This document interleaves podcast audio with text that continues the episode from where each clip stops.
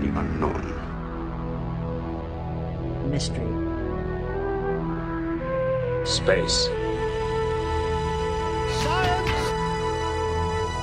Have fun. Adventure. Suspense. Fantasy. nameless, unreasoning, unjustified terror.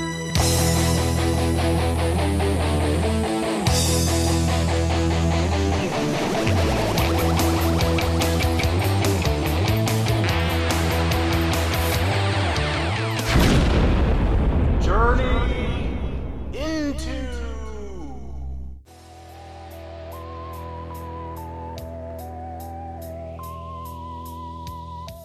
Welcome to journey number 172 of the Journey Into podcast, featuring Lionizing by Edgar Allan Poe. I am your guide on this journey, Marshall Latham, coming to you from base camp in the Treasure Valley. Well, hello there. I'm back with another Edgar Allan Poe story for this Edgar Allan Poe month. And I believe I said last time that I, I'm trying to show a variety of his work uh, because he's so much known for the horror content and the more morose stories, uh, which are great and fantastic. But he did write a varied amount of subjects and genres, I guess you could say. And a few of them are like humorous tales, comedies, I guess you could say. And so I wanted to feature this story, Lionizing, as one of his comedies. I read somewhere that it's considered one of his personal favorites, uh, mainly because it's one of the only humorous stories that he put into a collection of his works while he was alive. Uh, a couple years ago, I ran for you a radio adaptation of one of his stories called Never Bet the Devil Your Head. And I considered that one a comedy too. It was it was kind of a thumbing his nose at critics who had said that his stories needed to have a moral to them. And so he came up with a very literal moral of a story and told a, a crazy little story about uh, this man of many vices and often made the oath that uh, to bet the devil his head. And it came to a kind of a humorous little ending and moral to the story. And I, I always liked that one um, as as a good example of his humor and his um, satire. I guess you know that that goes hand in hand. Satire is comedy. It's making fun of something with a point to it. You can have very bitter satire as well. That's not as funny, but it's very pointed. Uh, but at least as far as my experience with Poe is, is uh, most of his satire is is meant to be comedic, to be poking fun at someone or something. And I read a little thing that talked about kind of an analysis of this story and, and what was he sat- satirizing. And I'll talk maybe more about that after we listen to the story. Um, and uh, I got Dave Robison to narrate this story for me. And at the time, because at one point, because I, I had kind of chosen this story last year or something like that, I said, okay, next year I'm going to do that because it's a fairly short story. And I thought, you know, that's something that I could probably narrate. And I had read through it, but I didn't like in detail, like if I were going to narrate this story, read through it in that vein. Um, but then I just knew that I'd run out of time with many of the other things that I'm doing.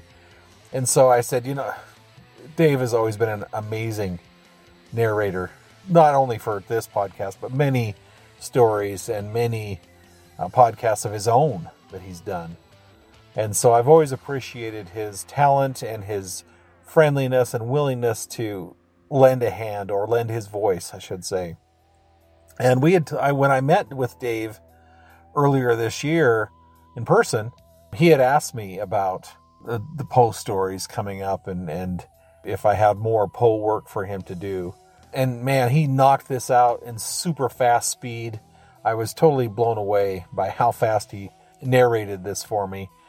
but in listening to his narration, I'm like, oh my goodness, I can't believe I did this to Dave because there are so many words to pronounce in this story. And it's, it's just a parade of pronouncements, a, par- a parade of pronunciation as we go through this story. And man, again, as always, Dave knocks it out of the park.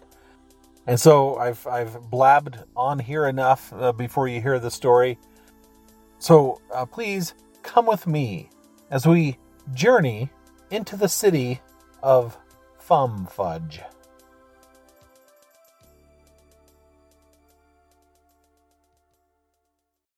Lionizing by Edgar Allan Poe.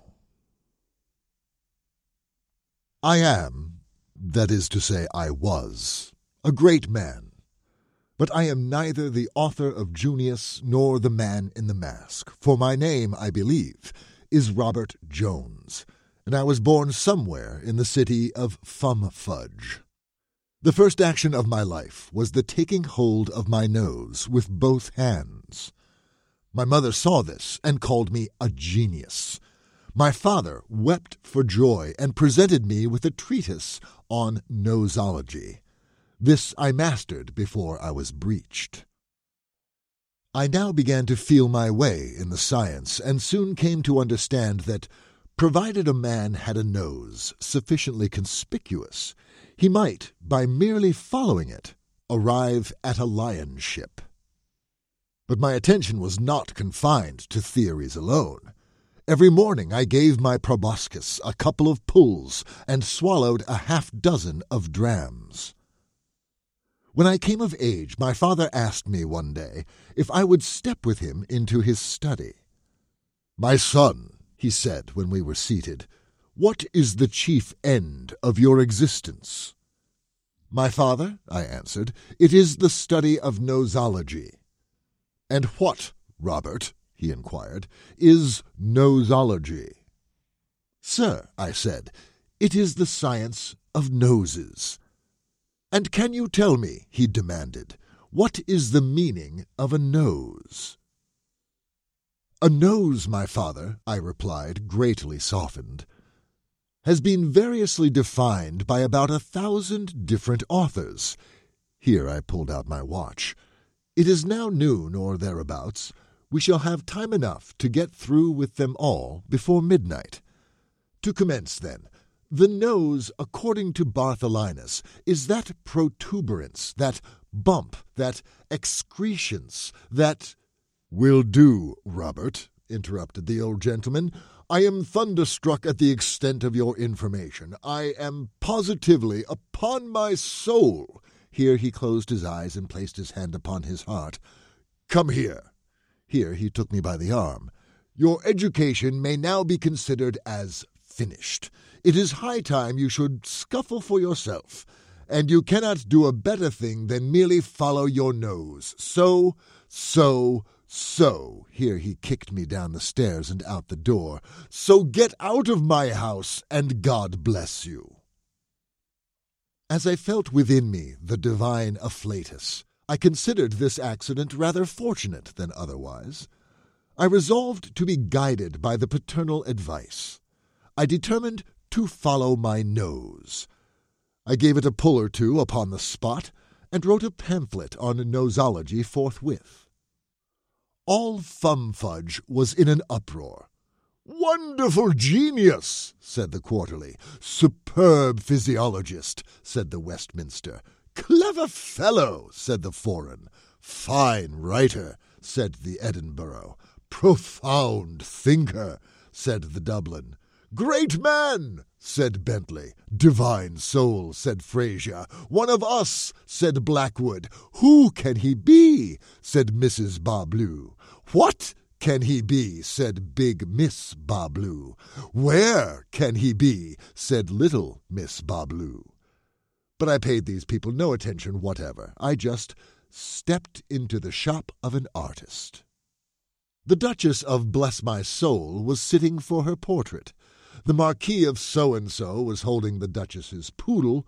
The Earl of This and That was flirting with her salts, and His Royal Highness of Touch Me Not was leaning upon the back of her chair. I approached the artist and turned up my nose. Oh, beautiful! sighed her grace. Oh, my! lisped the Marquis. Oh, shocking! groaned the Earl. Oh, abominable! growled His Royal Highness. What will you take for it? asked the artist. For his nose! Shouted her grace. A thousand pounds, said I, sitting down. A thousand pounds, inquired the artist musingly. A thousand pounds, said I. Beautiful, said he, entranced. A thousand pounds, said I. Do you warrant it? he asked, turning the nose to the light. I do, said I, blowing it well. Is it quite original? He inquired, touching it with reverence. Humph, said I, twisting it to one side. Has no copy been taken? he demanded, surveying it through a microscope. None, said I, turning it up. Admirable, he ejaculated, thrown quite off his guard by the beauty of the maneuver. A thousand pounds, said I. A thousand pounds, said he. Precisely, said I. A thousand pounds, said he. Just so, said I. You shall have them, said he. What a piece of virtue! So he drew me a cheque upon the spot, and took a sketch of my nose. I engaged rooms at Jermyn Street, and sent Her Majesty the ninety-ninth edition of the Nosology, with a portrait of the proboscis. That sad little rake, the Prince of Wales, invited me to dinner. We are all lions and recherches. There was a modern Platonist. He quoted Porphyry, Iamblichus, Plotinus, Proclus, Hierocles, Maximus Tyrius, and Syrianus. There was a human perfectibility man. He quoted Turgot, Price, Priestley, Condorcet, De Stael, and the ambitious student in ill health. There was Sir Positive Paradox. He observed that all fools were philosophers, and that all philosophers were fools. There was Aestheticus Ethix. He spoke of fire, unity, and atoms, bipart and pre-existent soul, affinity and discord, primitive intelligence, and homoeomeria. There was Theologos Theology. He talked of Eusebius and Arianus, heresy and the Council of Nice, Puseyism and consubstantialism, homoousios and homoousiosios. There was fricassee from the Rocher de Cancale. He mentioned muriton of red tongue, cauliflowers with velouté sauce, veal à la Saint Menehoult, marinade à la Saint Florentine, and orange jellies on mosaic. There was Bibulus O'Bumper. He touched upon Latour and Markbrünnen, upon Mousseux and Chambertin, upon Richebourg and Saint Georges, upon Haubrion Leonville and Medoc, upon Barrack and Preignac, upon Grave, upon Sauterne, upon Lafitte, and upon Saint Péray. He shook his head at Clos de Vougeot, and told with his eyes shut the difference between sherry and amontillado. There was Signor Tintantintino from Florence.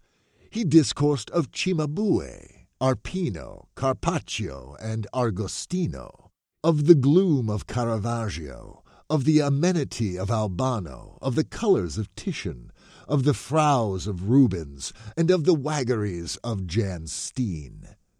There was the president of the Fumfudge University.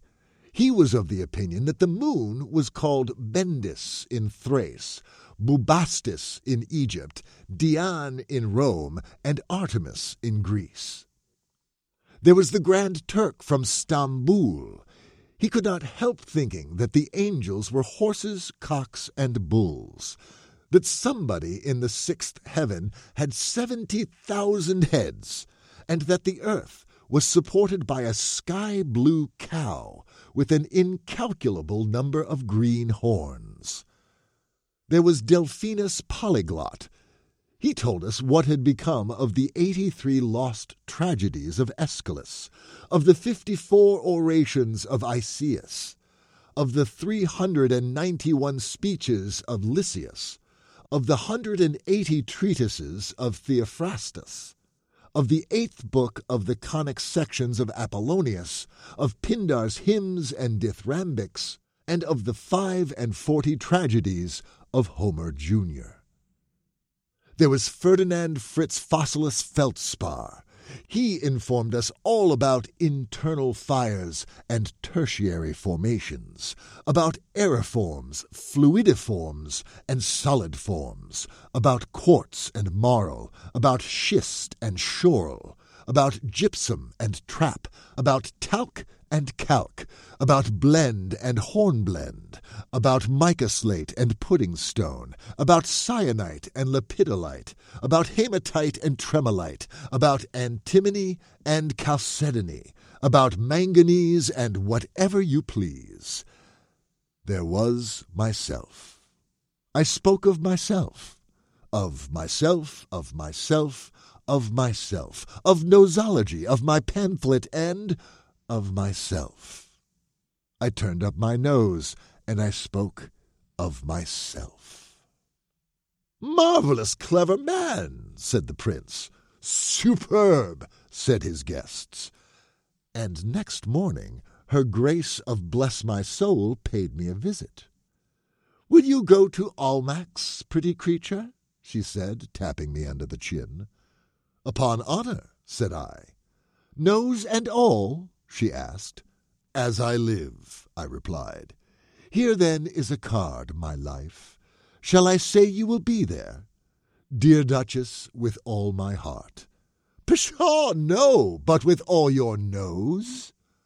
Every bit of it, my love, said I. So I gave it a twist or two and found myself at Almack's. The rooms were crowded to suffocation. He's coming, said somebody on the staircase. He's coming, said somebody farther up. He's coming, said somebody farther still. He is come, exclaimed the Duchess. He is come, the little love, seizing me firmly by both hands. She kissed me thrice upon the nose. A marked sensation immediately ensued. Diavolo! cried Count Capricornuti. Dios guarda! Muttered Don Stiletto. Mille tonnerres! ejaculated the Prince of Grenouille. Tausend Teufel! growled the Elector of Bludenoff. It was not to be borne. I grew angry. I turned short upon Bludenoff. Sir, I said to him, you are a baboon. Sir, he replied after a pause. Donner und Blitzen! This was all that could be desired. We exchanged cards. At Chalk Farm the next morning, I shot off his nose, and then called upon my friends. Bet, said the first. Fool, said the second. Dolt, said the third. Ass, said the fourth. Ninny, said the fifth. Noodle, said the sixth. Be off, said the seventh. At all this I felt mortified, and so called upon my father. Father, I asked, what is the chief end of my existence? My son, he replied, it is still the study of nosology. But in hitting the elector upon the nose, you have overshot your mark. You have a fine nose, it is true, but then Bludenoff has none.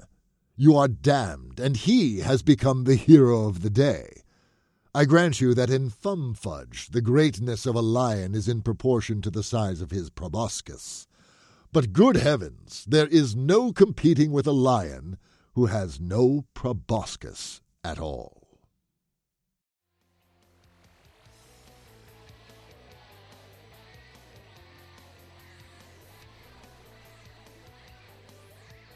So there you go. There is Lionizing by Edgar Allan Poe, uh, as narrated by Dave Robison. Now, was I lying about his ability to narrate and to pronunciate uh, for this story. We'll, we'll talk about this story shortly here. Uh, but in my correspondence with Dave, I said, "Yeah, man, I, I, I didn't realize how much pronunciation there was in this story. Sorry for springing this on you with all that in there." And he says, "Yeah, it was quite a bit." And he had gone through the story, the text of the story, and he, I think he said he spent you know close to an hour going through and getting the pronunciations and writing or typing them into the script of the story so he didn't have to think about it. It was just all printed out. And I wish I would have thought ahead enough to do that for him. So I, I really appreciate that extra effort that he put forth. And again, he knocked it out in like less than a week, if not just a couple days. And so I really appreciate his willingness to do that for me. And it, I love the way that this story came out. Give this man a job he needs to be constantly using his voice and getting compensated for it. In fact, head on over to Dave's website, uh, butterymanvoice.com, which is a very apt description of Dave Robison. Uh, he's a great guy, and it, head on over there and check out his work there and send him a message and tell him how much you appreciate his talent and his work. Um, as for the story itself, you know, it's a it's a fun little tale, and again, it kind of has a little bit of a moral to it, right? His what he his dad tells him at the end, and I said I had read a little thing about you know an analysis of this story and, and what people think it means, and they they cited a couple of notable writings from other people that a story that he might have been riffing off of and uh, some people who had had fell from grace in society around that time, and, and maybe that's what he was satirizing. Um, I look at it as a satire on just celebrity in general and how fragile and fleeting that celebrity can be. You know, Poe chose to use somebody's nose as what gave them notoriety and respect and love in the community but how fleeting that was. And he was the cause of his own demise in popularity, right? Um, he shot off the other guy's nose in a duel, making him stand out and get sympathy or popularity from other people.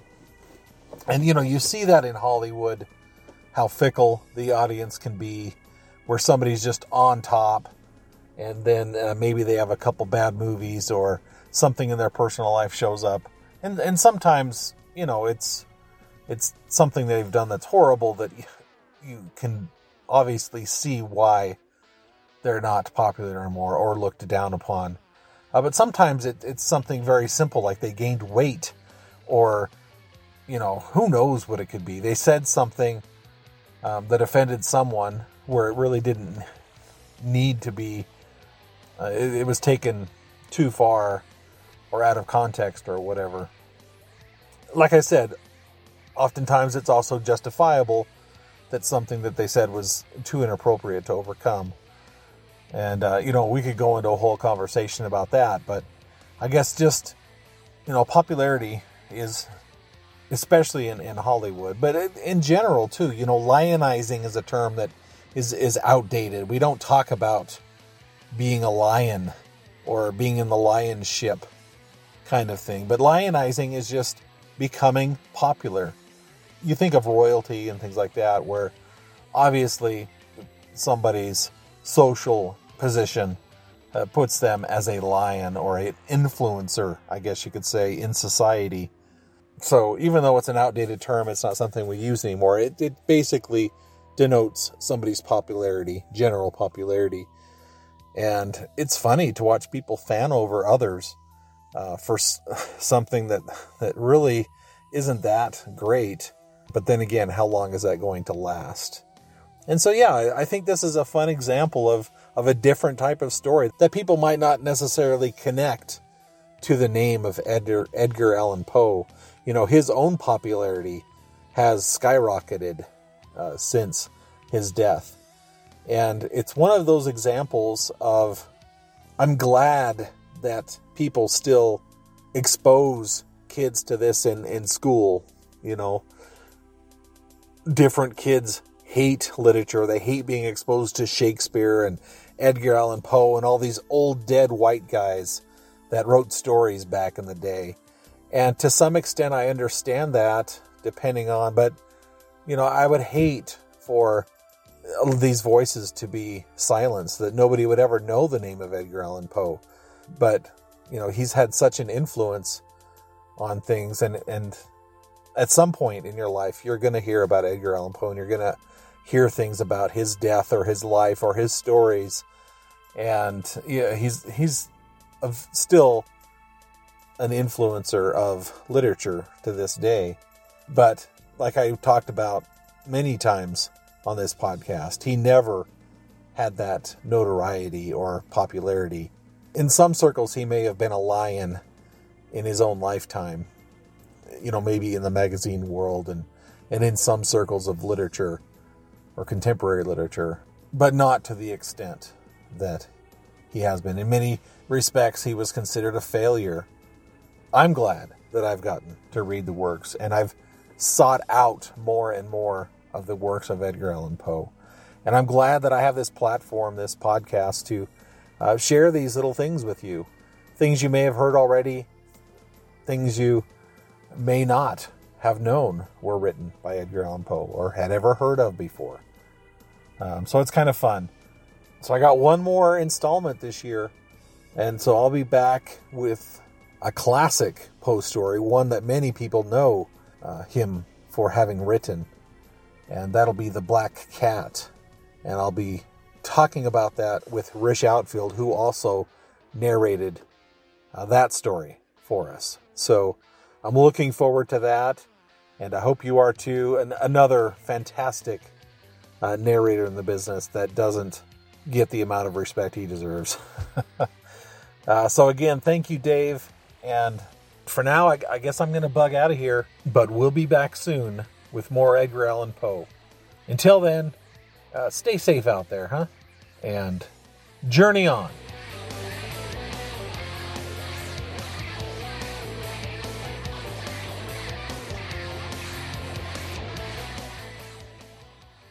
The Journey Into podcast is produced under Creative Commons Attribution, Non Commercial, No Derivatives License, which means that you are encouraged to share this podcast with as many people as you would like. Uh, but please don't change it or sell it and let people know where you got it from.